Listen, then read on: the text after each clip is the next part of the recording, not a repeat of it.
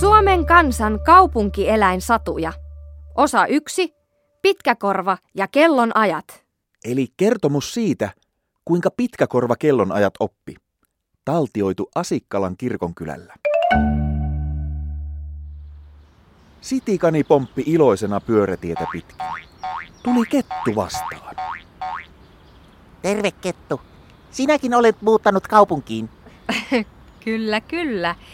Täällä on mukavan lämmintä ja ruokaa niin paljon kuin jaksaa syödä. Nytkin on maha aivan täynnä. No sepä hyvä. Mihin olet matkalla? Tuosta menen sillan alta ja sitten kohti puistoa.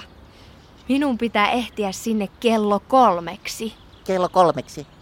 Mitä tarkoittaa? Mikä on kello? Voiko sitä syödä? Katsos. Metsässä päivä alkaa, kun aurinko nousee.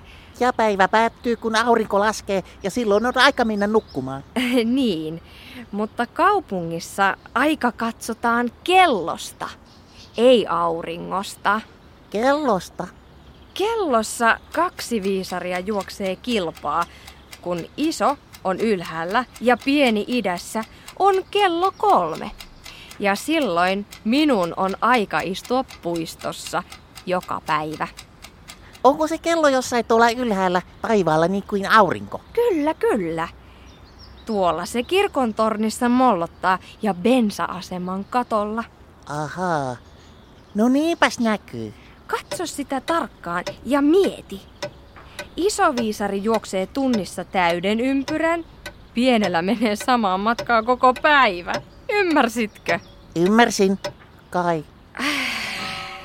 Nyt pitää mennä tai olen myöhässä.